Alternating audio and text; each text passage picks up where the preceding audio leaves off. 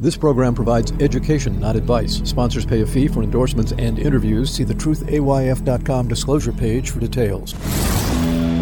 This is where technology, innovation, and personal finance come together. This is the truth about your future with Ric Edelman. Brought to you by Global X ETFs, dedicated to providing investors with unexplored intelligent solutions, and by Invesco QQQ. Anyone can become an agent of innovation with Invesco QQQ. Invesco Distributors, Inc. It's Thursday, October 5th. Get ready for the next hit to the economy. It's the student loan debt crisis. Because of the pandemic, it's been nearly four years since anyone has had to make any payments on their student loans. But starting this month, payments resume. The problem is that a lot of those borrowers didn't do what they were supposed to do when the payments were suspended. What they should have done is pay down other debts with that money, or invest that money, or save that money. That was why the government said you don't have to repay. But instead of doing that, tens of millions of these people simply spent the money on other things. The money they were spending on student loan debt got spent elsewhere. Hey, this was great for the economy, but it was terrible for their own personal finances. And a lot of them got into new debt. They bought cars, they borrowed against credit cards to pay for vacations and clothes and dinners and whatever. And now that their student loan payments are restarting, they don't have the ability to pay those loans. They're busy using their income to pay for the other stuff they've been buying over the past four years. And besides, Joe Biden kept telling everybody that he was going to forgive their student loans. And these people took him literally. But the court shut that down, as you know, so you're stuck with a debt. And this month, the requirement to make your monthly payment exists. There are 37 million Americans who owe money to student loans. They owe a total of $1.7 trillion. The average monthly payment is about $400. That's 8% of the average household income. So if you suddenly have to start spending 8% of your pay on student loans, on top of 30% of your pay on housing, and 8% of your pay on the average car loan, we're talking 46% of your income to just those few things. And when you consider another 20% going to taxes, you've only got a third of your income left. You haven't even bought food yet or paid the gas bill. So, all that money that people were spending, that they were injecting into the economy, that money is now going to go toward debt payments on their student loans. The economy is going to take a big hit. Less money spent at restaurants, on clothes and jewelry, travel, and on and on and on. So, guess what two thirds of student loan borrowers say about all this? They say they're going to boycott their loan payments. Half of them say they're not going to pay because they can't afford to. 75% say they're going to vote for candidates who promise to eliminate their debts. I can't even put into words the horrible ethics of all of this. Well, okay, maybe I can. I am a podcaster after all. You borrowed the money in good faith. You got the education. You got the knowledge, even if you didn't get the degree. That money was given to you by other citizens via taxes. If you stiff them, you're harming everybody else who financed student loans. Why should anyone give anyone a student loan in the future if there's a high risk they won't ever get repaid? You damage the future of future students. We need you to repay your loan so we can recycle that money to new college students so they can get the education you got. If you think your college experience was a bad deal and you wish you hadn't borrowed the money, well, too bad. That's life.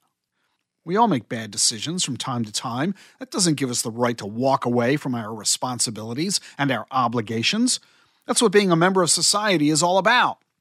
And if you're going to be a member of our society, then act like it.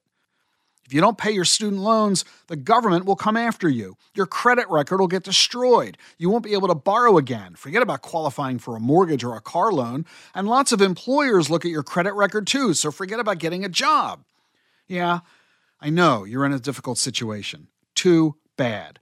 Nobody forced you to go to that expensive school and get a degree in a field that doesn't pay enough for you to repay your loans. Too bad.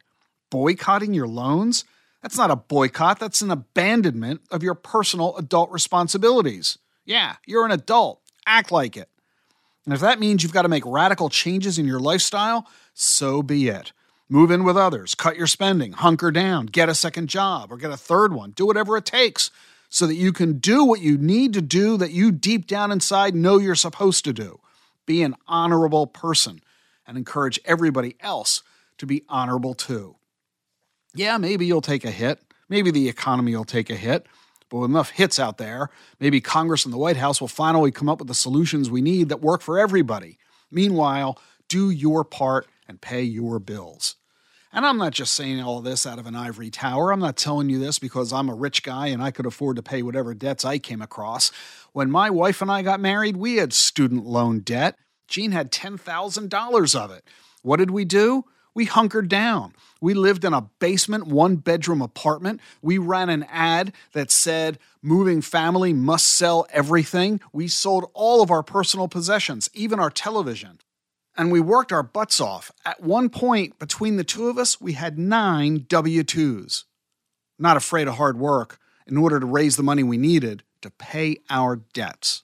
We lived on cash, the little bit of cash we had. At one point, we spent only $25 for the entire week for food. We had no furniture in our house for four years, didn't own a television for four years, and we never spent any money at all. We discovered pretty quickly there's a lot of great things out there perfectly free parks, the public library, the communities that offer a lot of free entertainment and social environments without having to spend any money. You do what it takes. And what we discovered is that our relationship got closer. Instead of being distracted by all the opportunities in electronic media today, Jean and I focused on each other. We grew to not miss that television at all. And by the way, not watching so much TV, or in today's world, not paying attention to social media, we weren't being bombarded by advertisements on a every moment basis. We weren't being encouraged to spend money that we didn't have. So, yeah, we did it. And I know that's how you can do it too. If you really want to learn more about how to get out of debt, read my chapter on that in my number one bestseller, The Truth About Money. I'm not here to beat you up. I'm here to help encourage you to do what you know you need to do. We did it, and that means you can do it too. You're listening to The Truth About Your Future. I'm Ric Edelman. You know, you understand stocks and bonds and real estate, and you know how to evaluate them, you know how to choose among them. But do you know how to evaluate and choose among digital assets? Come learn how on my next webinar. It's Wednesday, October 11th at 1 p.m. Eastern. I'll be joined by Christopher Jensen, Director of Research at Franklin Templeton Digital Assets, and we'll show you tokenomics and how you can use this new research to make informed decisions about crypto coins and tokens. You'll get one CE credit too. Stay informed about the latest in the investment management field. You can register for this webinar right now. It's Wednesday, October 11th at 1 p.m. Eastern. The link is in today's show notes. Artificial intelligence may be the year's breakthrough innovation, but it's far from a standalone technology. Massive IT networks will be required to support the growing range of AI applications. The Global X Cloud Computing ETF, ticker CLOU, seeks to invest in companies providing the infrastructure, software, and storage capacity that is essential to the next wave of tech disruptors. Investing involves risk, including possible loss of principal. Technology companies can be affected by rapid product obsolescence and intense industry competition. Before investing, carefully consider the fund's objectives, risks, charges, expenses, and more in the fuller summary prospectus at globalxetfs.com. Read carefully. Distributed by SEI Investments Distribution Co.